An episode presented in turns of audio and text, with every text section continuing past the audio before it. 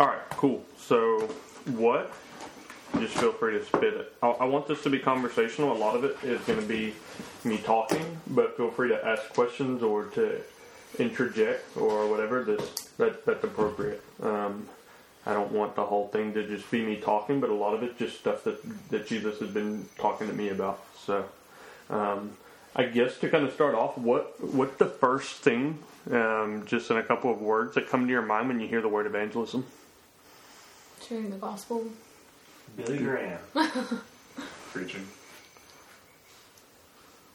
Um, so I'll share a little bit of what I saw. Um, how do you see this? So, whenever um, I grew up seeing church, seeing evangelism done, but to me, um, a lot of times, um, I saw evangelism kind of like this, and toss somebody tossing Jesus around, hoping somebody would just catch it. Um, I also saw um, evangelism kind of just thrown at people. Um, and a lot of times, somebody may catch it, but you're nice, so obviously you didn't. But sometimes people like to throw, throw things back. Um, and it's not always, when you things start getting thrown back at you, sometimes we don't like things being thrown back at us, so we just kind of back up and, and kind of redirect our path. But I guess it wasn't until um, so, so like I said, I saw evangelism done. I, I saw evangelism for ten years. Um, ten years evangelism was in front of me, but I never saw Jesus in evangelism.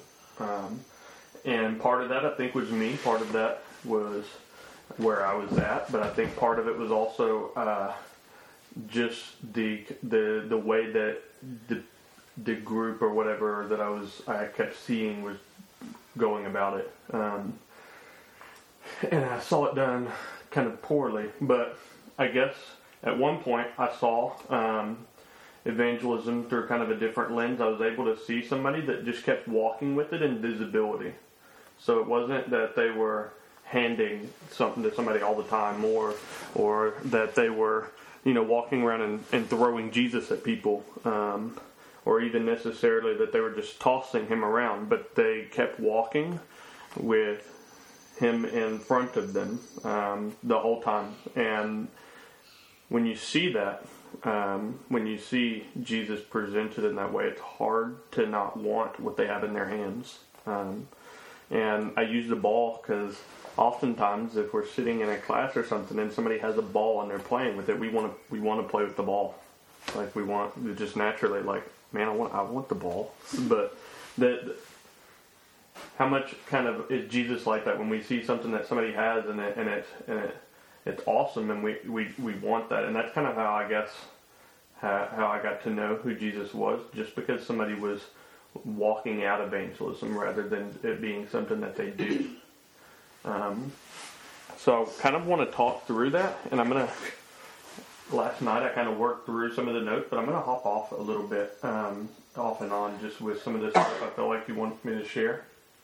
But I would say that just kind of what evangelism is, I would say that it's not about ministry. It's about Jesus. Evangelism isn't about building a ministry.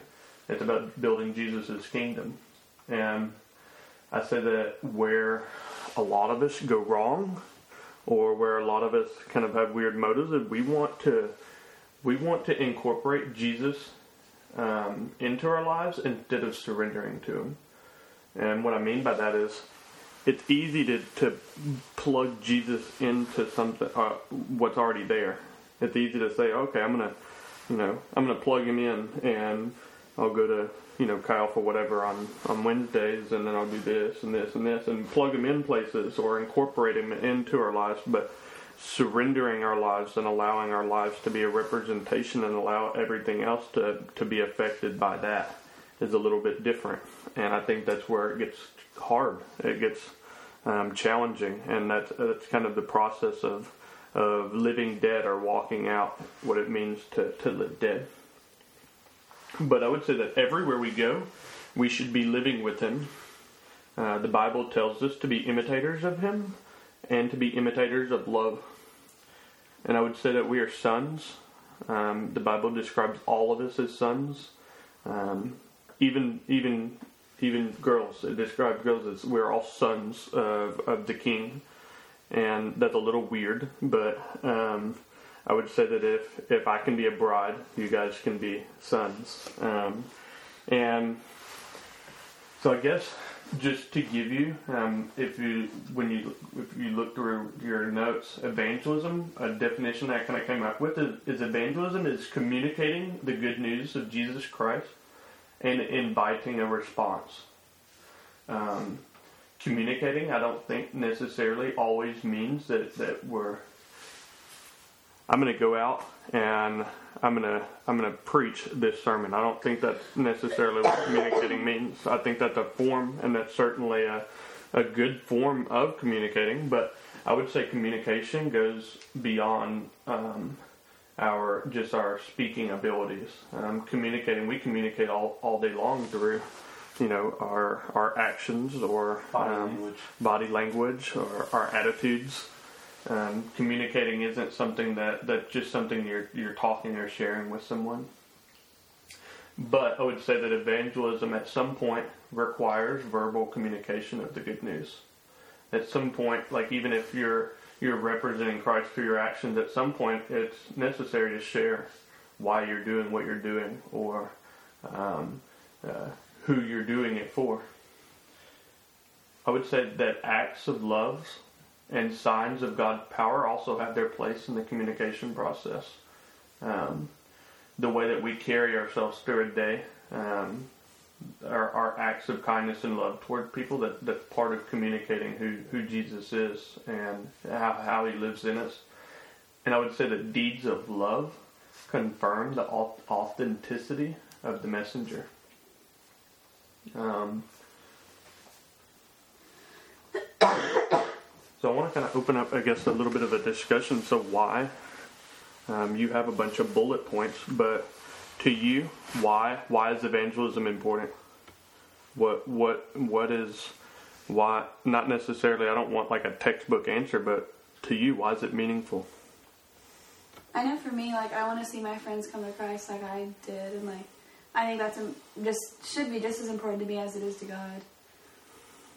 I don't know about you, Corey, but whenever I walk around Austin Peay, I see a lot of depressed people.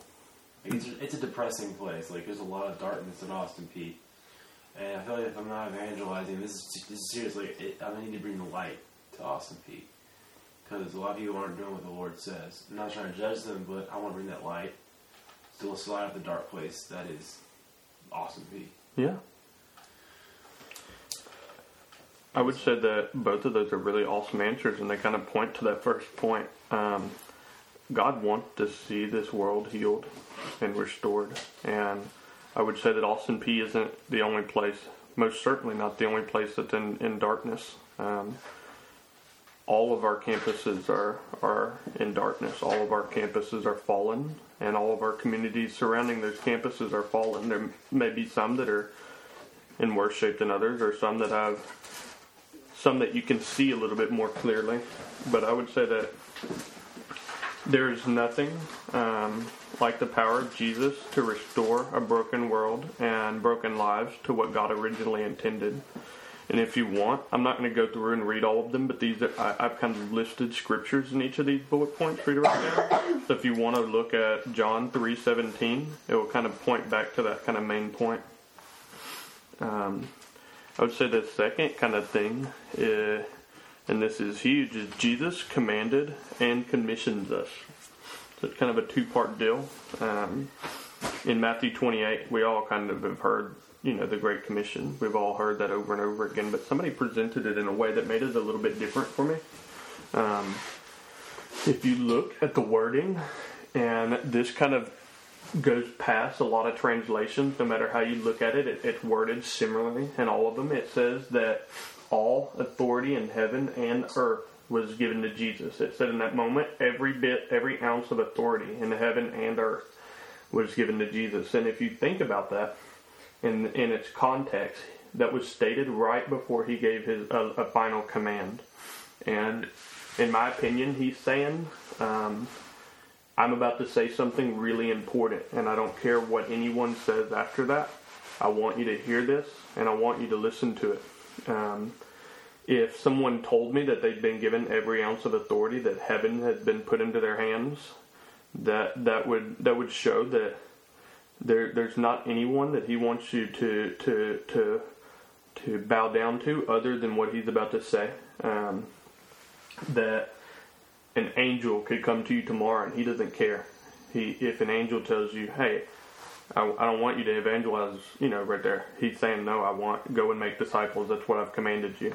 I'm, I'm, I'm above the angels. I'm above everything right now. Um, I have all the authority of, you know, the the police. You know, I've been given the authority on earth and heaven, and there's not one person that's gonna gonna kind of stand and tell you differently. So that kind of changed that a little bit for me uh, when I looked at it through that lens. But when we share the gospel, we are obeying Jesus' command and we're joining in the Great Commission uh, that he entrusted to us. And the verses for that kind of point was Matthew 28 19 and John 20 19 through 21. I would say in that moment, the second part of that, he, he also commissions us. Like he also he gives us what we need to do that. He, he doesn't say do this and hope you do it well.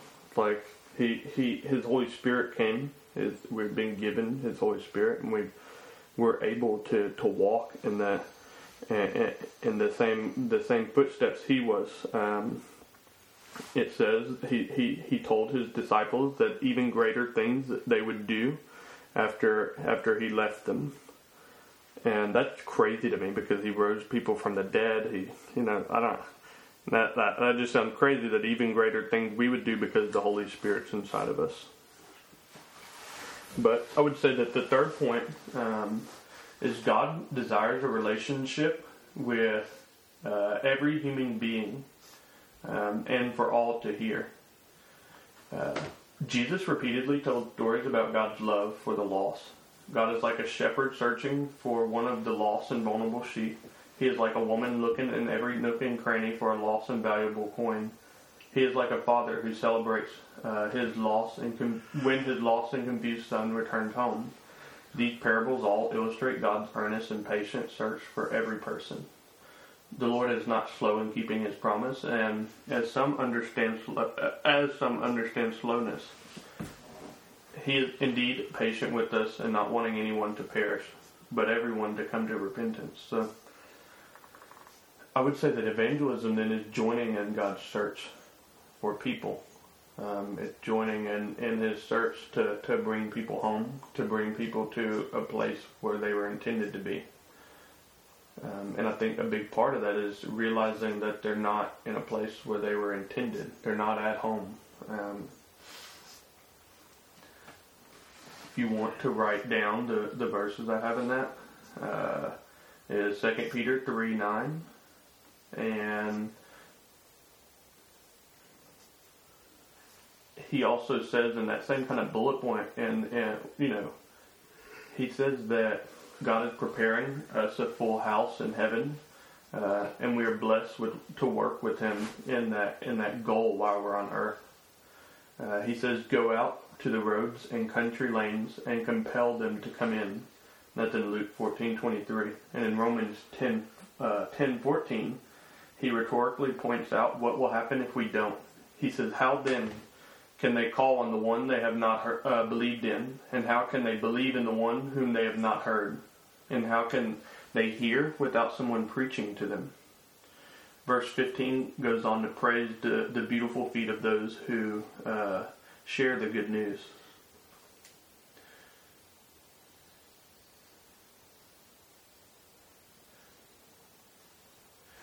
I want to I want to work through um, the the next two kind of points from more of a personal stance. So for the last month, actually more than that, for the last couple of months, Jesus has been kind of changing um, my perception of what what evangelism means.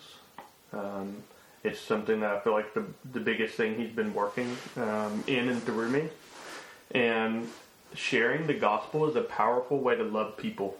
Um, And I would say loving people is a powerful way to share the gospel. I would say if you can put those in reverse. Um, so when we wake up in the morning, we have two choices. We can wake up with our attitude, or we can wake up with His. And I would say that we wake up with His, not not because we're just able to do that, but we wake up with His because we know who we are. Jesus, um, it says that Jesus was fully man, but also fully God, which indicates that he had human emotions, he had human feelings, and he dealt with those. But not once did you, you, you see him choose kind of a selfish path, and I believe that that's because every morning when he got up, he, he communed with his father every morning when he got up. He chose to wake up with his father's attitude instead of his own. And that's not an easy thing to do, and I feel like that's something he's been challenging me to do. But I feel like the the way that you do that is kind of two things.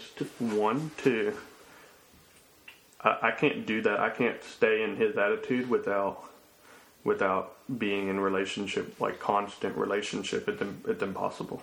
Um, the relationship with the Father, I, I, picture is kind of like a big fountain, like an underground stream, um, and he constantly refers to to to himself as, as living water and something that wouldn't run dry and I think that as long as we are pursuing relationship, we have to pursue that. That's not something that just happens.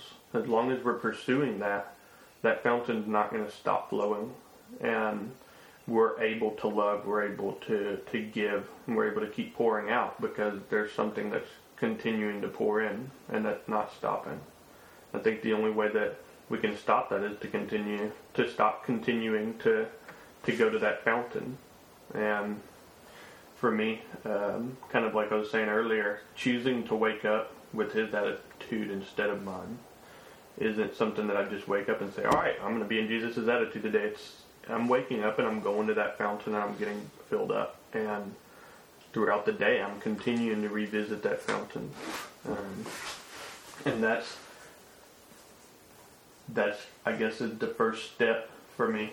But I guess the second step, and that what what he's been kind of challenging me with as far as evangelism goes, is that evangelism wouldn't be something that we just go and do. It would be something that we live in.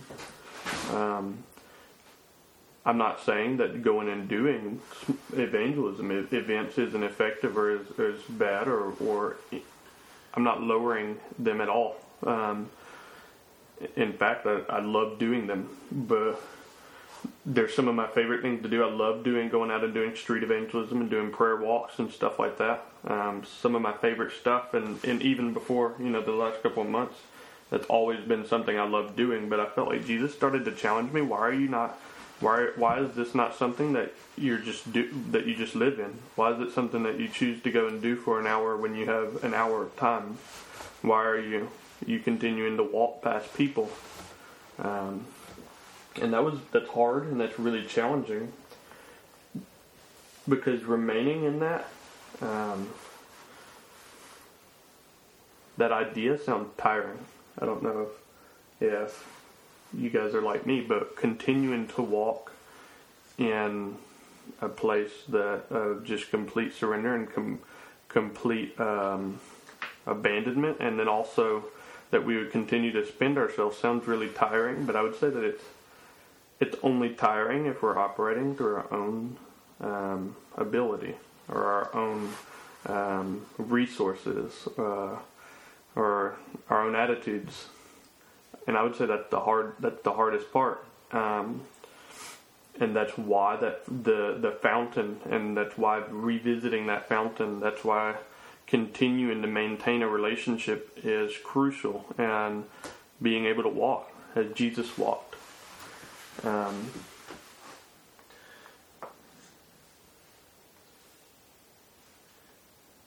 so, moving to the next point, um, the future of unbelievers matter deeply to God, and I'm going to share a bunch of really real stuff, and I don't want anyone to feel like uh, like I'm calling you out or or any of that. I'm just going to share stuff that he's been been talking to me about. Um, so if that's you, that's awesome. But if it's not, that's that's awesome too. And um, I would say that a lot of so I'm talking about this idea of um, remaining in evangelism, allowing evangelism to be something that just I'm doing naturally day, day through the day. And I think that something that's kept me in the past from doing that um, is that at some point, you know, I was hurt by something someone said, um, or I was hurt from a conversation, or there's fear of being hurt from a conversation. But I would say that it's not about being hurt um, uh, by people, but it's it's about being hurt for people, and that's kind of been something that has become really really real in my mind in the last in the last two months. And I would say, what about so when you think about evangelism, when you think about your day to day life, I would say, what about your mission field at school um, or work? How are you with, with Jesus when you're there? Um, all those places are your mission field. Chi Alpha isn't isn't your mission field. Your mission field is is your classes. Your mission field is is your job. Your mission field is is your sometimes your family. And I would say, what is your relationship with Jesus like when you're standing in those places? What about the people who are dying all around you, who are lost? Do you care about them? These are things that Jesus has begun asking me um, as I, as I kept passing by people. Um, every second of every day, there are people dying all around us.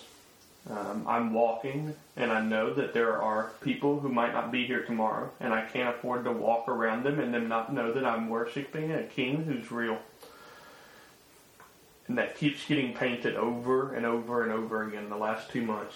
Um, the the I had a guy who I was.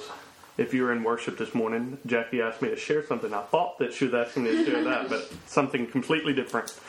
Um, so I had a guy that I was I was doing discipleship with, and um, over spring break, he, you know, went with us, and then he came back, and his friend wasn't on in class on Monday, and it wasn't like his friend to miss, so he tried texting him, no answer. Um, then he went, and on Tuesday checked out his dorm, no answer. Tried to call his home, no answer.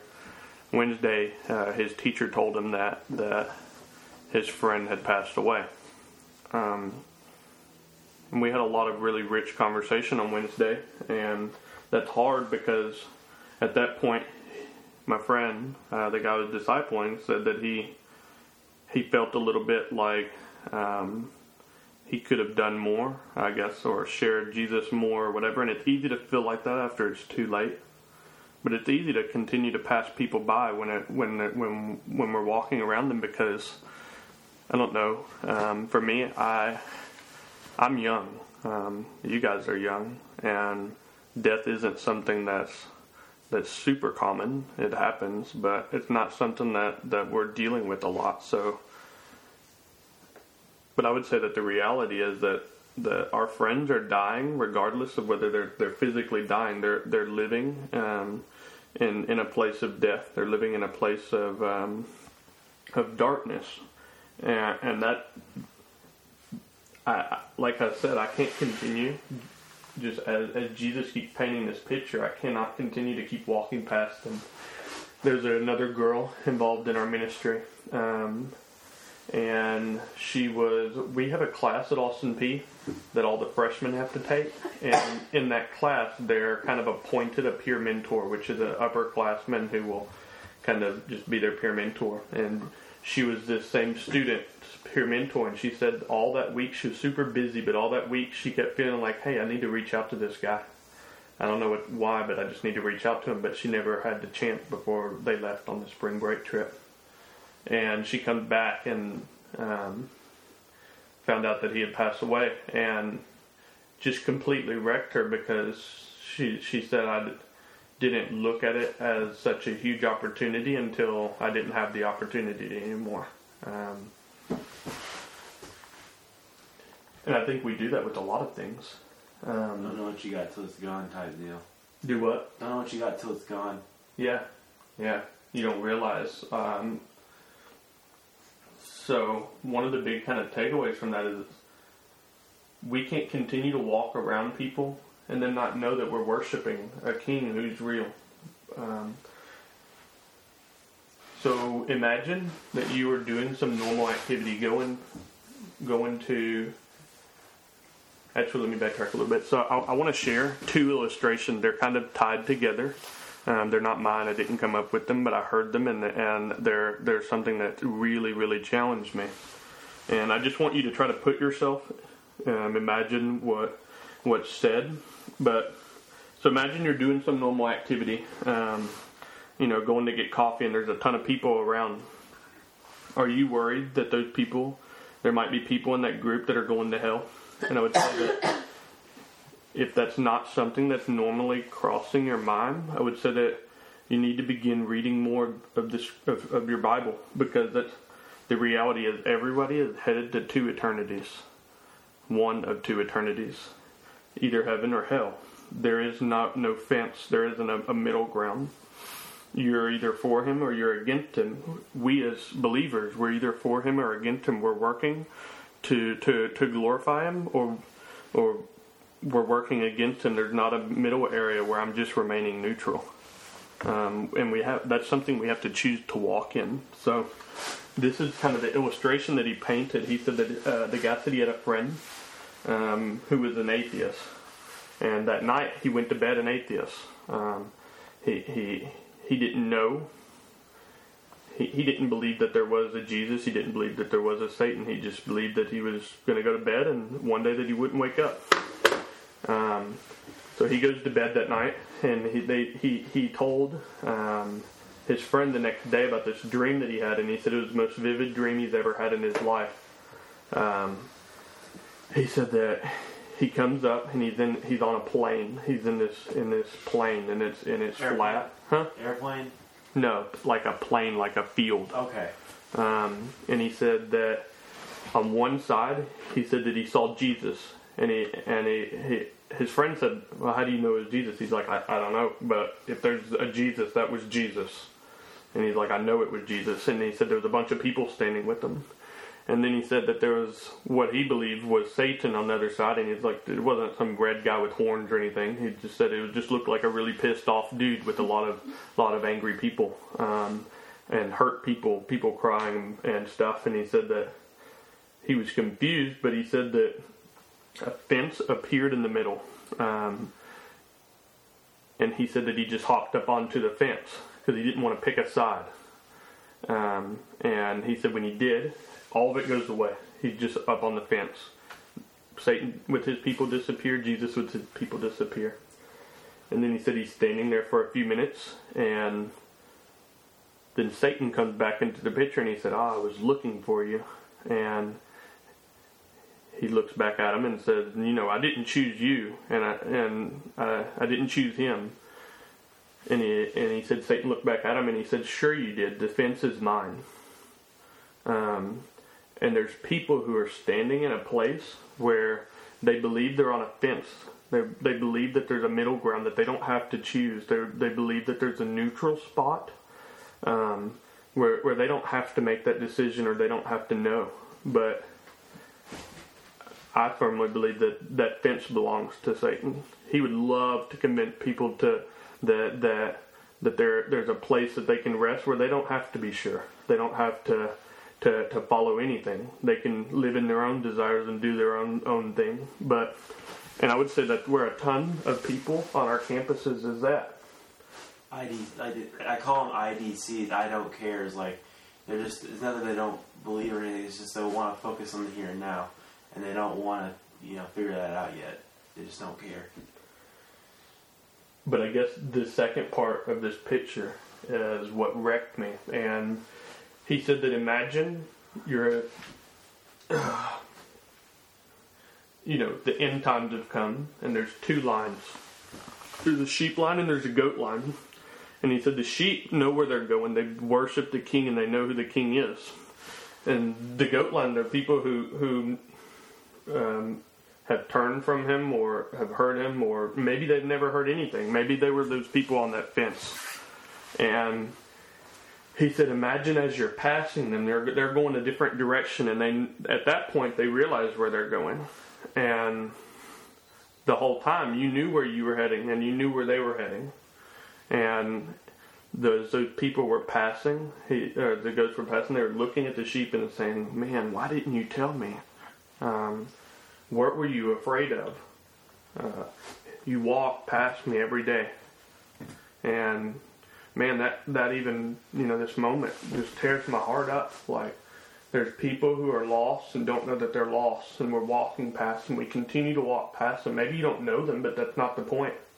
There's people that we're continuing to walk past every day who who don't know who Jesus is, and and we're not walking in a place where we're we're they're able to see Him. They know maybe we're involved in a ministry, but are are we continuing to, to walk in a place where they, they're able to see the King?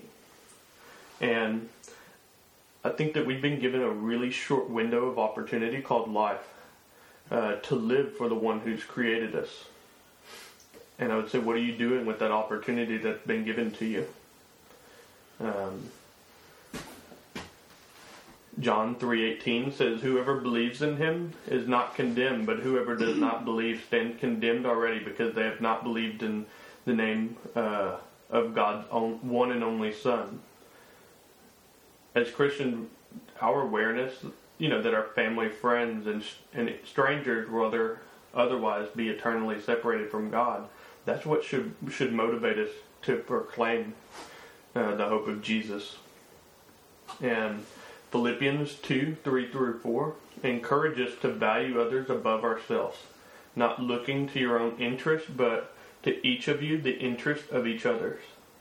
And I would say witnessing to the people in your life uh, is, in a way, putting the utmost value in their lives over over your own comfort. Or, um, so I'm going to kind of just move over the last two points, and I'll give you the scriptures for that, but I would say that one of them is Acts 1 8, and the other one is uh, under bullet point 6 is John uh, 15 2. And then in God is glorified, I'll let you look through those yourself, but uh, 2 Corinthians 5 20, and then also Matthew 5 16. And, I, and if you guys want the full kind of detailed notes, I, I will email that to you. Um, but I guess I want to talk through some common questions that have kind of been, I guess, hindering points for me. So, some people say, Am I called to, to, to be an evangelist? But I want to argue that we're all called to be evangelists. There's you take the idea of an office, right? All of us are going to have different offices. You know, some people will be pastors. That I don't feel like that's what he's called me to do. Um, some people will be full-time evangelists. Some people will be prophets. Some people will, will be in the marketplace. Um, some people will be missionaries, world missionaries. Some people will be. You, we all have different places. Some people will be in medical. Some people will be in science department. But we've all been called um, to be evangelists, and I would say that as as believers, sometimes we sit in what what we think is a gray area. So, not in the same way as defense, but I would say, are we just sitting around and waiting on a rescue mission out of here? We know who Jesus is and we know that He saved us, but are we sitting around and waiting on, on, on a rescue mission? Because I would say that's not what the rapture, the rapture is. The rapture isn't a rescue mission, it's a pickup for a wedding date.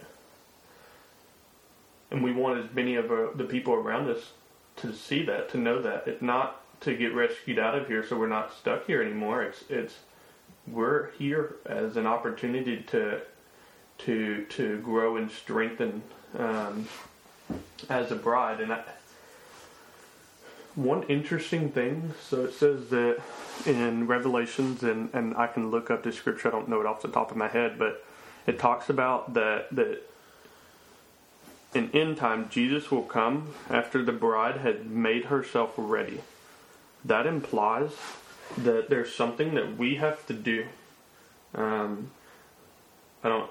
The bride making herself ready. That that that's us evangel like that's us building up as a as a church as one. That's that's us growing. That's making ourselves ready for Christ to come. And I say, being walking in evangelism is how we do that. But going back to the idea is, am I called to to do evangelism? We're supposed to preach the good news to everybody. Every believer is called to share the good news with all of creation. And it said that all of creation is longing um, to see the sons of Christ manifest.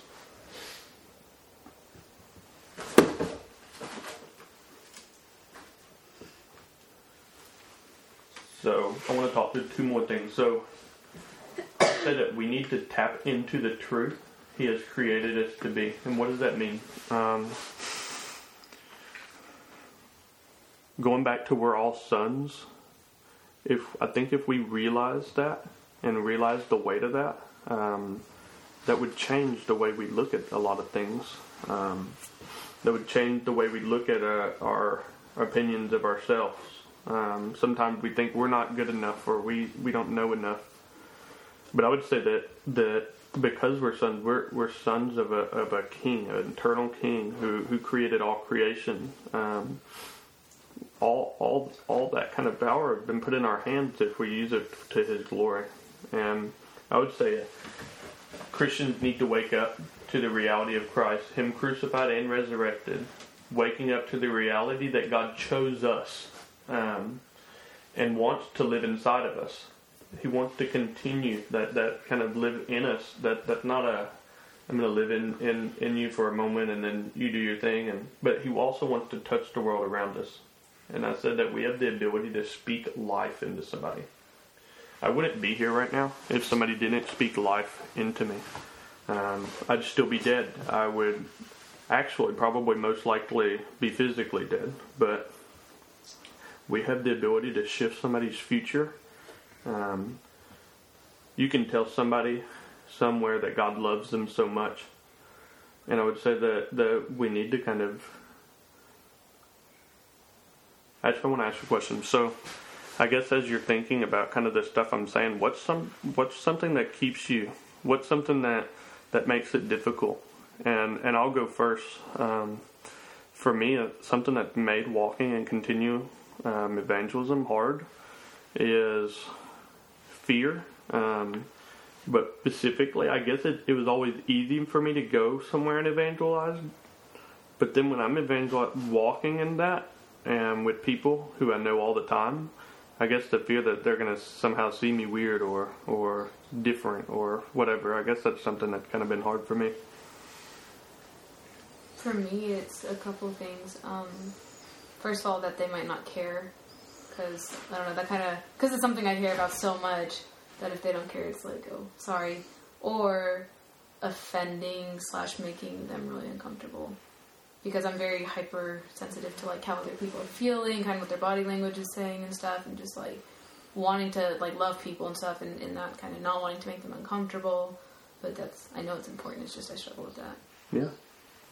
I'm kind of like, I'm kind of like, hey, you, want to buy what I'm selling? Type deal. Like if they don't want what I have, it kind of upsets me because I feel like I have the answer and they're not listening. So I need it. Like for me, that's why I kind of struggle with it because I, I, I talk to a lot of people about it, but like I go on every single time they just reject what I have to say. So, one of the bullet points, one of the questions, one of the, the kind of things that I that that kind of was in my mind about like, man, what what has kept me in the past from from doing this well?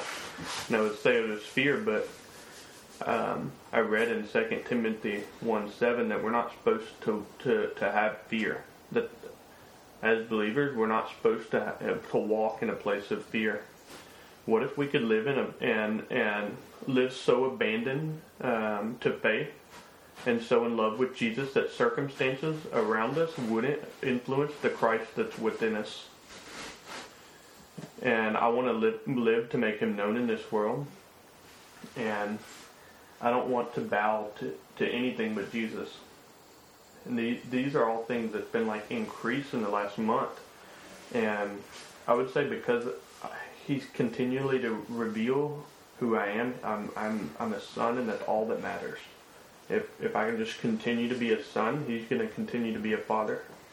He's going to continue to take care of me. And knowing that allows, has allowed me in the last, you know, couple of weeks to talk to people in a different way because something something just clicked um, after he started talking, and, and I realized that there's I can't be hurt if I'm walking in, in relationship and, and communion with him. I and and I'm walking knowing who I am. I I can't be hurt.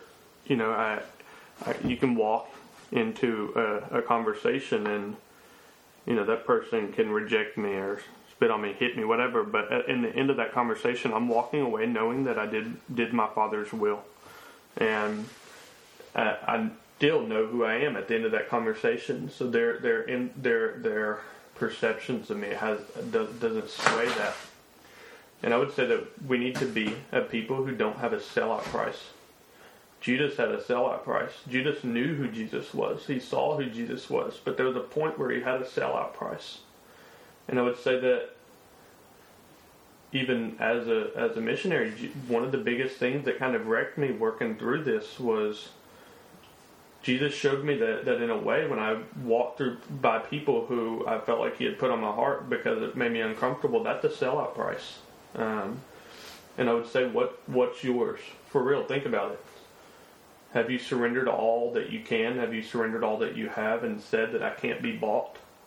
Or are you still walking in a place and maybe you don't even realize there's a sellout price. Maybe you haven't that's not something he's revealed to you, but to me he he revealed that and I no longer can continue to to walk in that. Um, I want to be a part of a generation who would run, who wouldn't grow weary, who wouldn't grow tired, who would not be afraid, who would be storming the gates of hell every day, who would who would get in the Word every day and establish relationship. Ones who wouldn't be influenced by celebrityism, and I don't know if that's a word, but to me, I felt like sometimes it's easy to go out and do evangelism so that people would see you, um, or or somehow that you would check off the the good deed box for the the week, or you know.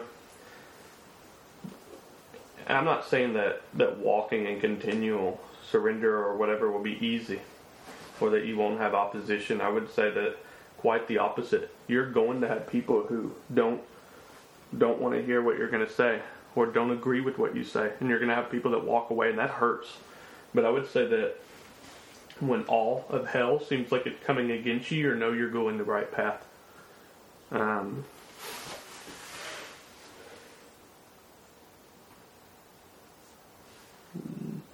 we have to hurry. So I'm going to try to get done with five minutes extra, but we're going to have to move really fast. I want to share one more story really quick um, and kind of give you a few kind of things that's been helpful to me in walking through this. So, to me, evangelism isn't something that I just go and do anymore. Evangelism is walking into a coffee shop and telling telling some dude, "Hey man, you don't even have to share a huge gospel story, but like, hey, Jesus loves you, man. You're really appreciated and." I just want you to know that if you didn't know that. The conversation as simple as that, just showing people that they're loved. Um, I feel like it, a lot of times, I guess, where I saw evangelism done poorly is I, I was told that I was going to hell. I was told that, you know, you better change or this is going to happen. And I would say that we should never threaten um, hell. I would say that you not that we shouldn't warn people, um, but I would say that you you you threaten an enemy and you warn a friend. Um, we never should be operating in a place where where that's our message. Um, I, our purpose, and if you look at how Jesus did ministry, he showed love, and he continued to walk in a place where I'm gonna I'm gonna go out of my way to love you, and I think that that's what to me that the that's what evangelism is, and that there's different forms of that, and I'm not saying that doing prayer walks and stuff isn't that. That is loving people, but I would say that walking in a continual place of that is something that he's been challenging with and putting in my heart. Also, that I would be sensitive to hearing his voice for people. And I just want to share, there's been so many, I, I could share so much, but there's been so many opportunities in the last um,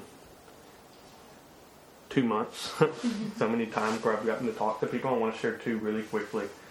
Um, if you begin to ask Jesus to, to talk to you, if you begin to ask him, one thing that I felt like he challenged me to do is before I leave my house every morning, ask him, Jesus, who do you want me to talk to today? And expect that he's going to put somebody in front of me. Um, if you start asking him that, I guarantee that he'll put somebody in front of you every single time you ask him. Um, he wants to see the world come to know him.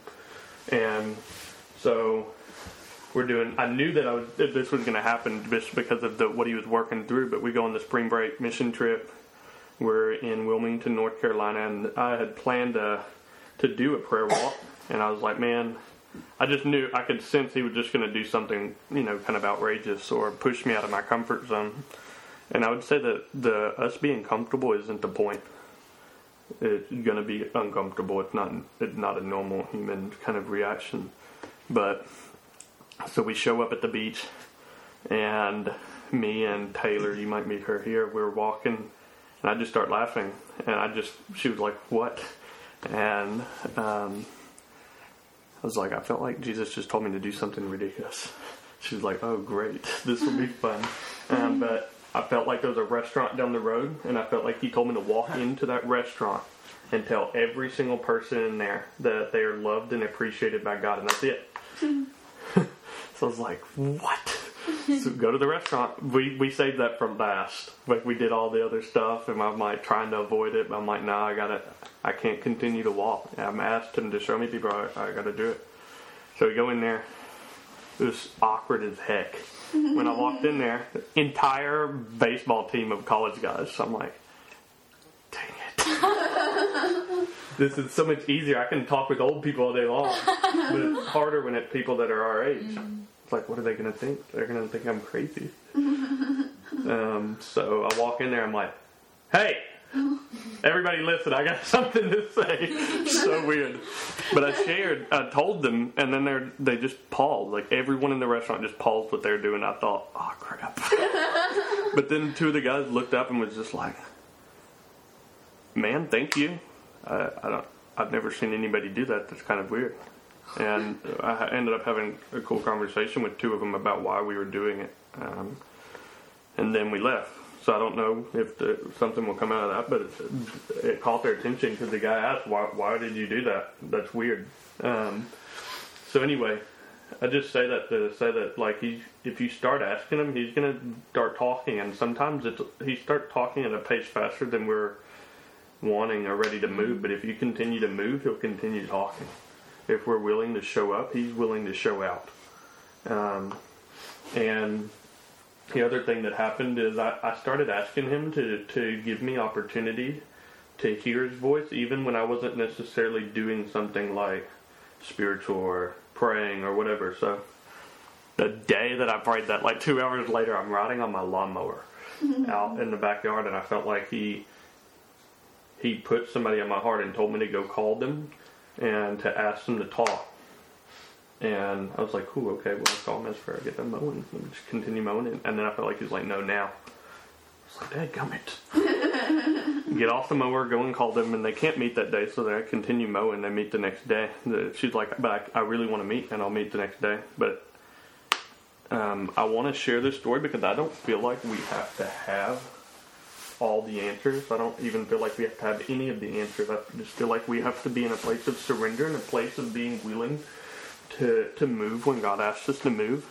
And I say that because I felt like He asked me to to start this conversation, and I don't know the person super well. I'm getting to know them, but and also another thing that kind of made it weird is I do a lot of ministry stuff with guys, but not a ton with with with females. And it was a female, and I was just like, man, I have no idea what I'm about to talk about. He didn't put anything on my heart didn't seem like she had anything either, so I was just like, this is going to be weird. um, and continued to pray all that day, all the next morning, nothing.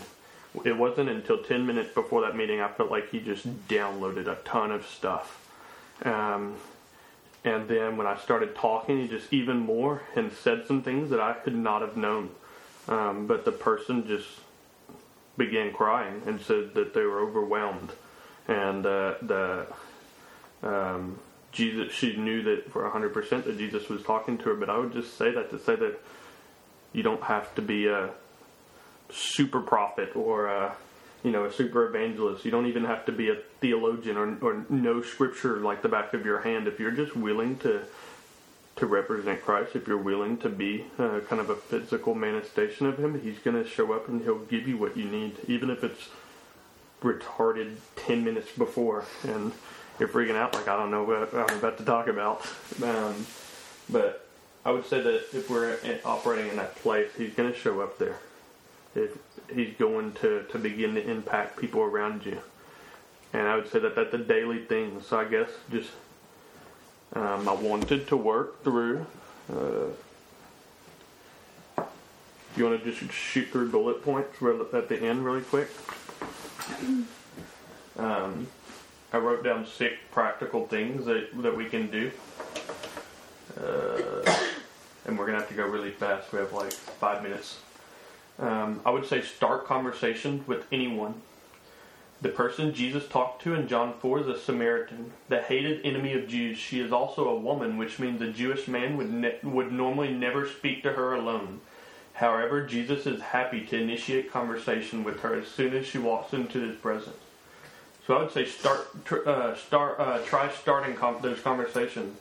Everyone has a good friend whom they naturally spend time with, but there also may be many other people who we can act, interact with in lectures, in dorms, cafeterias, supermarket, your work, coffee shops. Why not see every person you meet as a potential conversation partner? I would say the second point is adjust your life pattern to make conversation possible. Jesus met this woman while she was on a journey, but he could have made the trip in a way that avoided Samaria. Instead, he intentionally takes a route into enemy territory that he can connect with people who need him. Try joining a sport club. Try going to a new new event or a, new cafe every week. Try shopping at a different store to sit next to someone new in, in a lecture who you don't normally sit with.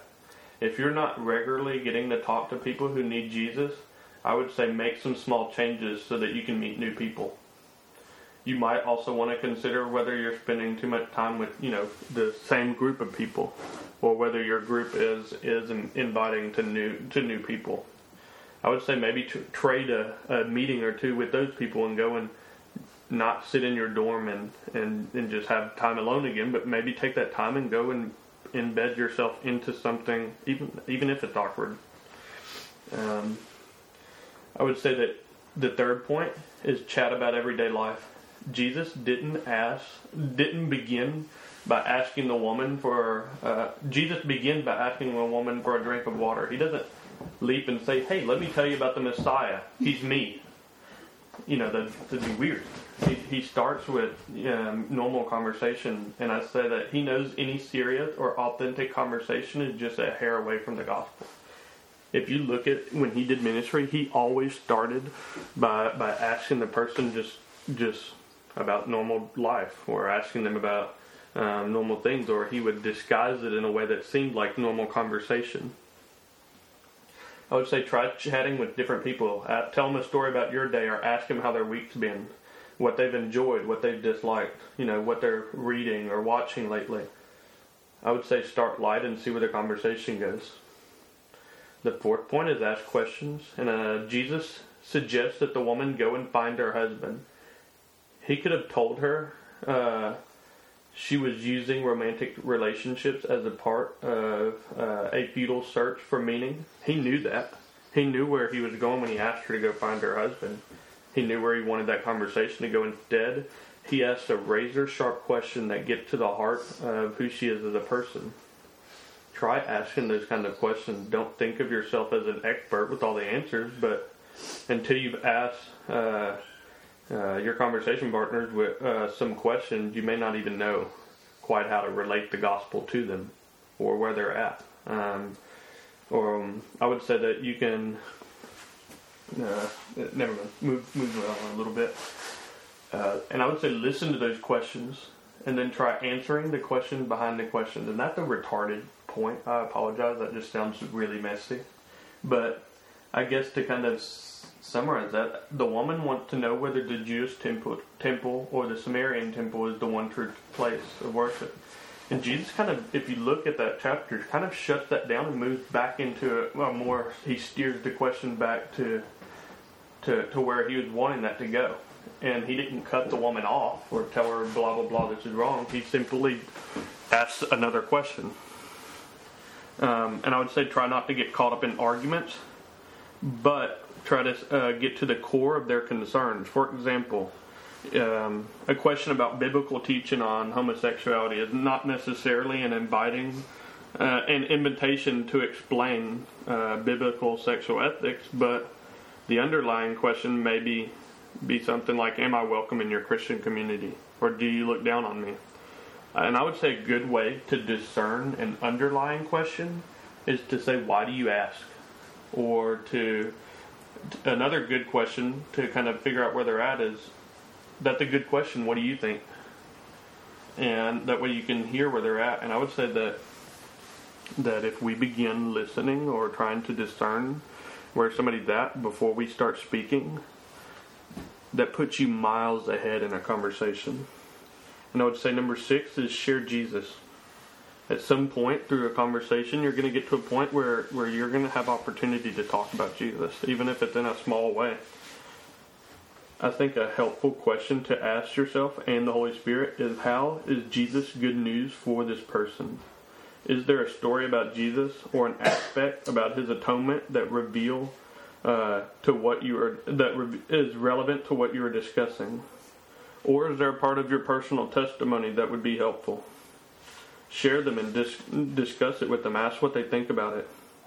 If people seem receptive, I would say that's also a good opportunity to invite them um, to give like a invitation to like a response, and ask them if they want to pray. I would say that stop missing opportunities. Just a takeaway: just don't miss another opportunity that you have. We have such a sh- short amount of time in the in the frame of like eternity. I mean, even if I live to hundred, which seems crazy uh, how I eat and just this dumb stuff I do, but uh, if I do, that's still such a small time frame to represent heaven here on earth. And I would just say that as you as you go th- through the rest of the week, begin begin looking and asking Jesus to, to reveal people to you. And as I've done that, I've had obnoxious things. I've walked past people and felt like I needed to turn back around and go and talk to them on the street, and it's just been weird. But I've yet to have um, a conversation that I've walked around, uh, walked from, and said, "Man, I, I that I wish that didn't happen." So awesome.